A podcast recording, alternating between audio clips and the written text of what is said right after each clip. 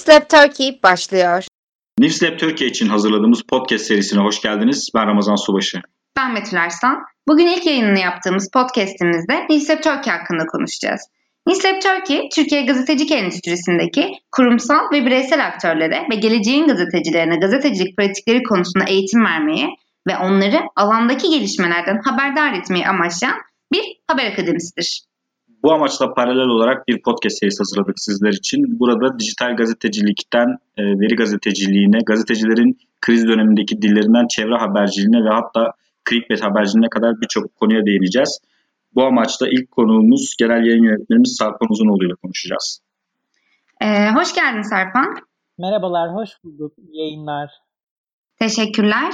Ee, sorulara başlamadan önce önce seni bir kısaca tanıtmak istiyorum e, dinleyicilerimiz için. E, Nislep Turkey Genel Yayın Yönetmeni Doçent Doktor Serpan Uzunoğlu, Yiğit Norveç Arktik Üniversitesi Medya ve Dokümantasyon Bölümü öğretim üyesi. Aynı zamanda Journa.com.tr'nin de kurucularından biri olan Serpan Uzunoğlu, P24, Creative Disturbance, Mediapod ve Global Voices gibi platformlar için yazılar kalemi alıyor. Projenin hikayesiyle başlamak istiyoruz. Genel yayın yönetmeni olarak bu projeyi ve yola çıkış hikayesini bizimle paylaşabilir misin? Tabii. Aslında tabii birlikte yola çıktık. Ee, şöyle ki biz e, daha önce Jurno.com.tr ve benzeri projeler yapan e, Medya İnovasyon ve Teknoloji 360 diye, Mint 360 diye bir ekibiz.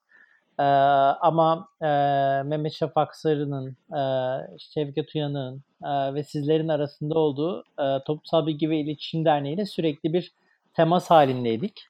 E, günün birinde Guardian Foundation e, bana Türkiye'de bir dijital haber akademisi kurma fikriyle geldi. Ben de e, söz konusu dijital haber akademisi ise e, teknoloji okuryazarlığı e, veya yeni medya okuryazarlığı konusunda Türkiye'de iyi işler yapabilecek bir partner aradım bize. E, doğrudan aklıma Toplumsal Bilgi ve İletişim Derneği geldi. Ee, ve e, işte Jurno.com.tr döneminde elde ettiğimiz, e, Türkiye Gazeteciler Sendikası'nın TGS Akademi Projesi'nde elde ettiğimiz e, tecrübeleri e, The Guardian Foundation ve İsveç Başkonsolosluğu'nun desteğiyle e, bir tür dijital kaynağa dönüştürmeye karar verdik. E, nasıl karar verdik? Şöyle, e, Türkiye'de böyle bir dijital kaynak yok. E, Türkiye'de çok sayıda e, fiziki eğitim veriliyor gazetecilik konusunda. İşte Biyanet'in yaptığı eğitimler var, PM4'ün yaptığı eğitimler var. Çok sayıda aktör var aslında e, pazarda eğitim veren ve çok farklı e, ideolojik yönelimlerden insanlar var. Ancak dünyadaki gibi böyle bir partizan, e, işin teknoloji bölümüne e, daha çok eğilen, insanlara neyi nasıl yapmalı konusunda e, bir rehber sağlayan bir kaynak yoktu. İşte Journalist Resource gibi, Story Bench gibi veya işte Pointer ya da Neiman Lab'in How To içerikleri gibi, yine IGNet'in içerikleri gibi içerikler sağlayan e, ve doğrudan gazetecilere akıllarındaki soruları cevaplamak için e, oluşturulan bir kaynak yoktu. Bizim yaptığımız şey aslen e, Türkiye'deki bir boşluğu doldurmak oldu. E, ekip bir araya şöyle geldi diyebiliriz aslında. Yani yıllarca e, birlikte çalışmış, farklı farklı projelerle yan yana gelmiş insanların e, benim gazetecilik açısından kutsal dediğim bir amaç uğrunda bir araya gelmesin Dear Slap Turkey. Adı da zaten e, aslında kendisiyle ilgili çok şey söylüyor. Yani e, biz Türkiye'deyiz. Yani Türkiye üzerine bir iş yapıyoruz. Türkiye'li gazetecilere sesleniyoruz. Ancak News Lab gibi çok genel e, ve lab kelimesinin getirdiği sayısalcı mantıkla hani o laboratuvar gerçek anlamıyla haberi teknolojik bağlamıyla ele alan, metodolojik bir yaklaşımı olan ve akademik anlamda insanlara bir şey öğretme eğilimi olan bir şeyden bahsediyoruz. Ve aslında tek önemsediğimiz şey iyi gazetecilik yapabilecek e, gazeteciler yetiştirmek. Yani hikayenin ortaya çıkış şekli aslında yıllardır denediğimiz bir şeyi metodolojik ve e, işte örgütlü diyebileceğimiz e, doğru insanların elinde yapabilme fırsatıyla ortaya çıktı. Peki newslabturkey.org'a baktığımızda aslında bizi nelerin e, karşılayacağını aslında dört tane kategori üzerinde görebiliyoruz. E, alet çantası, bilgi güvenliği, iş modelleri, e, sosyal ağ ve kitle diye dört tane kategori var temel olarak ve yazılarda genelde bu kategoriler e, içerisinde yer alıyor. E, bize bu kategori biraz açar mısın? Buradaki kategorilendirme tam olarak neyi hedefliyor ve insanlar bu kategoriler altında ne gibi içeriklere ulaşabilecekler? Elbette. Yani aslına bakarsanız Newsap Turkey'de e, ana ekranda gördüğünüz o dört kategori e, Newman Lab'in e, kategori yapısı örneklendirerek ortaya çıkarıldı. Biz gazetede yani bir gazetede gün içerisinde neye ihtiyaç duyuyorsanız aslında bizim kategorilerimiz de onlardan. Öncelikle üretim araçlarına ihtiyaç duyuyorsunuz değil mi? Netice itibariyle e, işte nasıl üreteceğinizi bilmezseniz, bir içeriği internete nasıl gireceğinizi bilmezseniz, nasıl arama botu, yani nasıl bir şekilde e, işte arama yapacağınızı, nasıl tey bir haberi teyit edeceğinizi, işte bir haritanın nasıl yaratılacağını, verinin nasıl söküleceğini bilmezseniz haber yapmanız mevcut e, olanaklar dahilinde mümkün değil. Alet çantanın bölümünü bunun için hazırladık. Alet çantası bölümünün genel mantığı şu. Nasıl ki işte e, diyelim ki bir polis işte rozeti olmadan, silah olmadan sokağa çıkmıyorsa, bugün bir gazetecinin yani e, geçmişte nasıl ki o da kalemi olmadan, kağıdı olmadan dışarı çıkmıyorsa, bazı yetenekler olmadan bir iş görüşmesine gitmesi bile yanlış. Bazı şeyleri bilmeden bir iş görüşmesinin içerisinde kendini göstermesi bile imkansız. İşte biz bu alet çantasında gazetecilerin yeteneklerini geliştirmesi için onlara işte İngilizce'de how to denilen işte biraz da şey nasıl yapmalı diye çevirebileceğimiz içerikler sunuyoruz. Bilgi güvenliği kategorisi ise daha ziyade benim etik meselelere dayandırdığım yani kaynak güvenliği, gazetecinin yaşam hakkının savunulabilmesi ve gazetecinin yaşamının sürdürülebilmesi, ekonomik güvence, fiziki güvence ve benzeri güvenceleri içeren bir bölüm. Neden? Çünkü işte biz hep e, gazetecilikte genel e, geleneksel derslerde şeyler işte kaynağın gizliliği çok önemlidir gazeteci için. İşte gazetecinin notları çok önemlidir. Onları nerede tutacağı vesaire çok önemlidir. Bugün bir cloud döneminde yaşadığımız için yani işte bir bulut bilişim döneminde yaşadığımız için e, hepimizin kullandığı birçok teknoloji aslında risk faktörü olarak hayatımıza girmiş durumda. E, dahası kullandığımız e, akıllı cihazların da ne tür sonuçlara yol açabileceklerini, nasıl kaynaklarımıza ve gazetecilere nasıl zararlar verebileceğini bilmiyoruz. Ama dünyada bununla ilgili çok fazla çalışma var. Buna bağlı olarak da biz bir bilgi güvenliği kategorisi oluşturduk. Örneğin bu kaydı yaptığımız gün çalışma bölgelerinde sıklıkla yer almış. Dünyadaki birçok sıcak alana gitmiş özellikle Orta Doğu'daki bir muhabir olan Can Ertuna'nın kendi tecrübeleri üzerinden çalışma bölgelerinde dijital e, dijital güvenliğin nasıl sağladığını anlatmaya çalıştık. İşte yine e, Arda Çetin blockchain gibi e, işte blok zinciri benzeri çok yeni tek, teknolojilerin gazetecilerin güvenliği için nasıl e, kullanılabileceğini anlattı. Ya bu bölüm bizim açımızdan aslında e, bu bilgi güvenliği işinin sadece işte nerdlere, siber güvenlik aktivistlerine veya işte e, popüler tabirle hackerlara e, ait olmadığını bilgi güvenliğinin e, hem kişisel haklar e, hem gizlilik e, gibi bağlamlar açısından herkes için özellikle de toplum için önemli olduğunu söylüyor. Çünkü bugün bir gazeteci bilgi güvenliği bağlamında bilinçli olmadığı takdirde sadece kaynağını değil kendini de tehlikeye atıyor. Ve iyi bir gazeteci kendini tehlikeye attığında aynı zamanda demokrasiyi tehlikeye atıyor. Aynı zamanda ülkedeki ifade özgürlüğünü tehlikeye atıyor. Çünkü iyi gazeteciler olmazsa bunların sürdürülebilirliği çok zor biliyorsunuz. İş modelleri biraz benim özel ilgi alanım. Türkiye'de ne yazık ki şu an biz de dahil olmak üzere çok fona dayalı yani işte uluslararası fonlar, hibeler vesairelere dayalı ekonomik modeller var. Var olan klasik kapitalist modellerin çoğu da devlet teşvikiyle, basın ilan kurumundan gelen vesaire ilanlarla ayakta duruyor.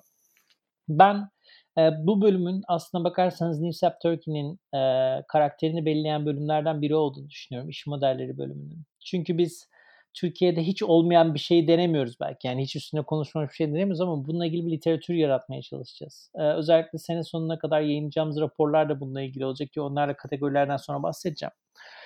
Biz e, işte nasıl crowdfunding yani kitlesel fonlama yapılır? E, nasıl parça başı ödemeler nasıl? işte ücretli abonelik modeli nasıl oluşturulur?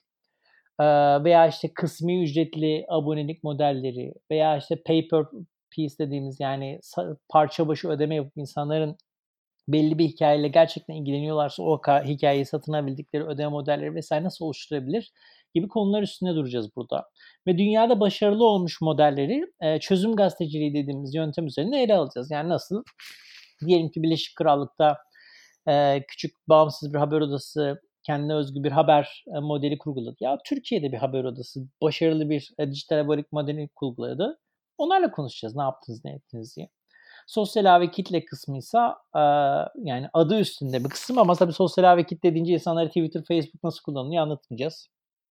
Arama motoru optimizasyonundan semantik webin işleyişine, genel olarak sosyal ağda düzenlenen kampanyaların nasıl düzenlenmesi, söylemi nasıl aktarılması gerektiğinden örneğin bir haber odası kurulduğunda Facebook stratejisinin neye göre yazılması gerektiğine kadar çok kapsayıcı veya işte kitle yönetimi dediğimiz işte kitlenizle fiziksel buluşmalarda neler yapmalısınız, kitlenizle Facebook gruplarından veya benzeri gruplardan işte WhatsApp grubu, Telegram grubu nasıl iletişime geçmelisiniz gibi konuları işleyeceğiz.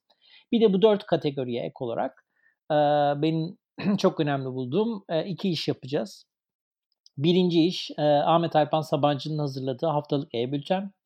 Artık üçüncü e-bülteni yolladık. Dördüncü e-bülten yolda şu an. E-bülten şunu içeriyor. Yani bizim haftalık içeriklerimiz de var içinde. Onların küçük bir özeti ama dünyada neler okunuyor, dünya neleri konuşuyor. Bunun bir özetini geçmek ve her hafta belli bir odak noktasına doğru biraz ışıkları çevirmek. Yani işte diyelim bu anonimler olabilir, troller olabilir, işte fake news olabilir. Bu tarz böyle dünyada tartışılan hususlarda bir insanları bilgilendirmek. Sonuncusu da az önce bilgi güvenliği ve pardon, iş modelleri kısmında bahsettiğim haber raporları. Biliyorsunuz Türkiye ile ilgili herkes bir şeyler yazıyor. İşte Reuters Enstitüsü'nün yazdıkları var. İşte e, farklı yurt dışındaki enstitüler gelip Türkiye ile ilgili bir şeyler yazıyor ama e, hem onların veri setleri çok e, bence ikna edici olmuyor. Genellikle urban population üzerine yani kent population üzerine şey yapıyor. E, hem de bazen e, işte bu tarz kurumlar e, Türkiye'yi ve Türkiye'deki politik e, alanı, medya alanını vesaire anlamakta güçlük çekebiliyorlar. Biz akademik demeyeceğim, yarı akademik diyebileceğim, kendine göre bir siyasi pozisyonlanması olmasa da kendine göre bir etik pozisyonlanması olan bir tür rapor inşa edeceğiz. Digital News Report dediğimiz, News Report dediğimiz yani dijital haber raporları inşa edeceğiz. Bu yani 6 başlıkta iş üretiyoruz. Zaten 7. başlık dediğimiz şey de şu an sizle birlikte yapmak olduğumuz podcastler olacak.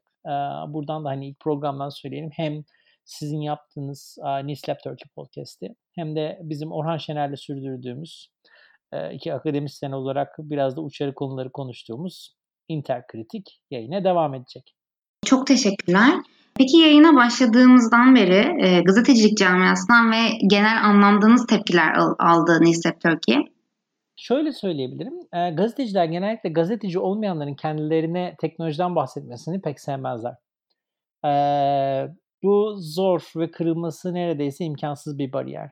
E, ancak eğitim e, değil de böyle bir format tercih etmemizin sebeplerinden biri bu. Çünkü özellikle gazetecilik ne yazık ki e, kişisel faktörlerin çok fazla devreye girdiği ve e, minik bir komünite üzerine kurulu bir endüstri. Yani her ne kadar gazete dilinizi çok büyük bir şeyden, bazen yüz binlerin, milyonların okuduğu içeriklerden bahsetseniz de gazetecilik komünitesi çok küçüktür. Hatta yani ana akım medyanın koridorları da çok küçüktür. Ve gazeteciler eğitim alma konusunda e, çok istekli değillerdir. Newstep Turkey'de aslında bir şey kırdık. Yani fiziksel olarak eğitimlerle insanları belki ayağınıza getirmeniz zor veya bir yerde toplamanız zor.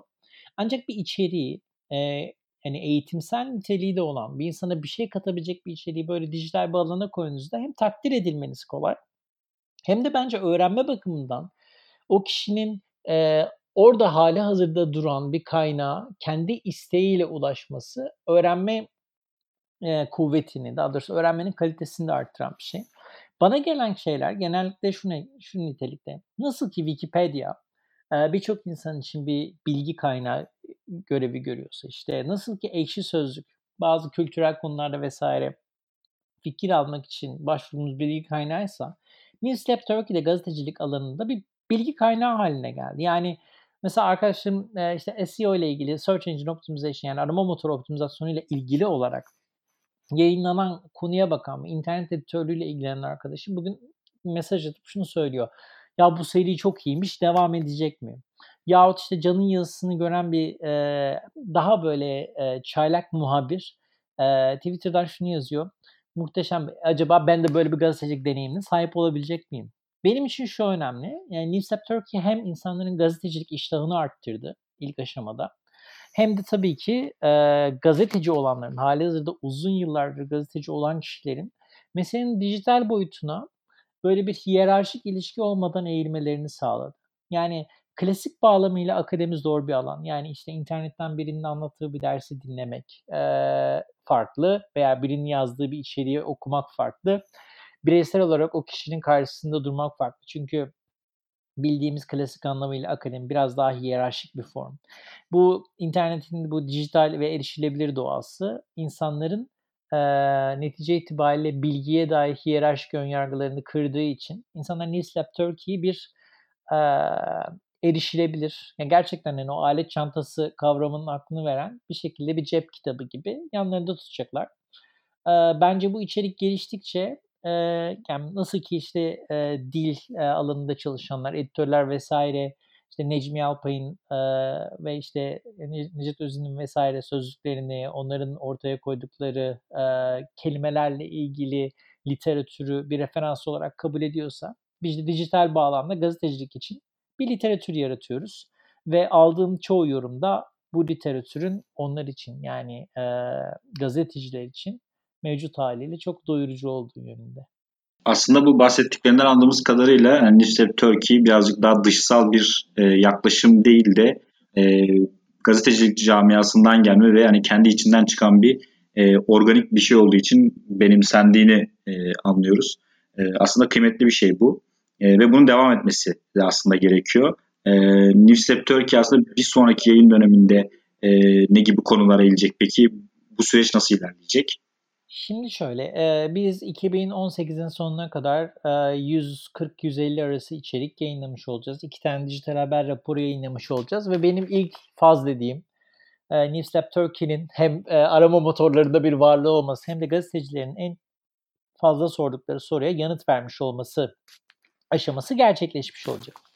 Ocak itibariyle başlamak istediğimiz kısım webinar dediğimiz yani web üzerinden gerçek anlamıyla 6-7 haftalık akademik anlamda dizayn edilmiş gazetecilerin isterler, ister, istedikleri zaman katılabildikleri işte Learner.net, işte Pointer News Akademi ve benzeri dünyadaki büyük e, gazetecilik kurumlarının, gazetecilik eğitim kurumlarının vesaire de kullandığı türde e, pedagojik bir yaklaşımı da olan bir akademiye evrilmek amacımız. İşte 6 haftalık veri gazeteciliği dersleri, 6 haftalık kadın odaklı haberci, habercilik dersleri, işte 6 haftalık e, internet editörleri için SEO dersleri, işte 6 haftalık e, audio video production dersleri gibi e, çok temel e, ve doğrudan insanlara neyin nasıl yapılacağını öğretmeye yönelik. Yani işin teorik kısmında çok boğulmayan, insanları doğrudan harekete geçirmeye yönelik e, video temelli e, webinar e, yayıncılığına geçeceğiz.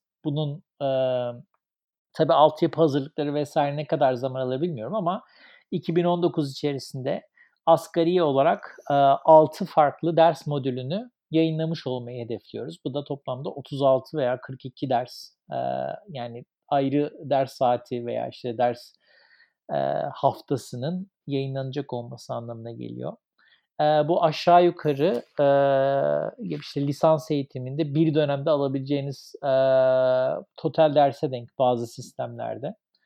E, ve işte çok fazla okuma, çok fazla pratik vereceğiz. E, eğitmenlerimiz e, webinar üzerinden sadece o videoları kaydedip gitmeyecek. Aynı zamanda e, verdikleri çeşitli ödevleri e, veya gazetecilere verdikleri e, danışmanlığı takip edecekler bu tür tam anlamıyla dijital akademi kelimesinin 2019 itibariyle hakkını vereceğiz. Dediğim gibi 2018 yılı yalnızca bir başlangıç ve bu işin text temelinde başlaması aslında biraz da varoluşuna ters. Ancak internetin yapısı gereği, işte Google'ın vesaire yapısı gereği biraz stratejik ve teknik bir adım atıp text üzerinden başladık. İşte podcast üzerinden multimedyaya hafif bir giriş yaptık. Ee, ama dediğim gibi çok daha geniş e, ve çok daha kapsamlı bir e, Newslab Turkey mantığı e, dijital alanda karşınıza çıkacak. Tabii fiziksel eğitimler de olacak. Onların da görüşmeleri sunuyor.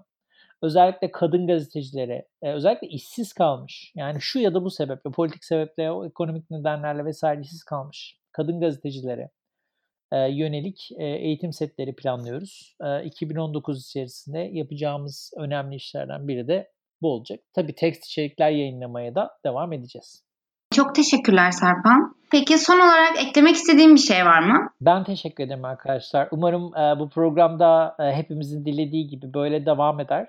E, siz biraz zor bir iş üstlendiniz. Çünkü e, Türkiye'de genel olarak e, habercilik üzerine bir şey söylemek isteyen çok insan vardır. Benim gibi bir sürü konunuz olacak ve çok fazla konuşacaklar. E, o nedenle dinleme işi biraz zordur. Soru sorma işi de daha zordur. E, teşekkür ederim tekrar bu podcast işini e, büyük bir isteklilikle üstlendiğiniz için. İyi yayınlar dilerim. Şansınız bol olsun. Teşekkürler.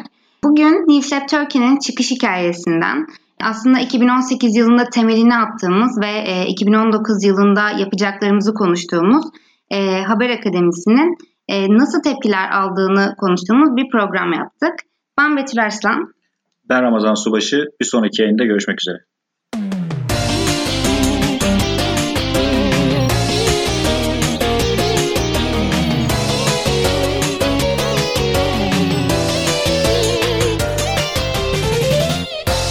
Nifslab Turkey sona erdi.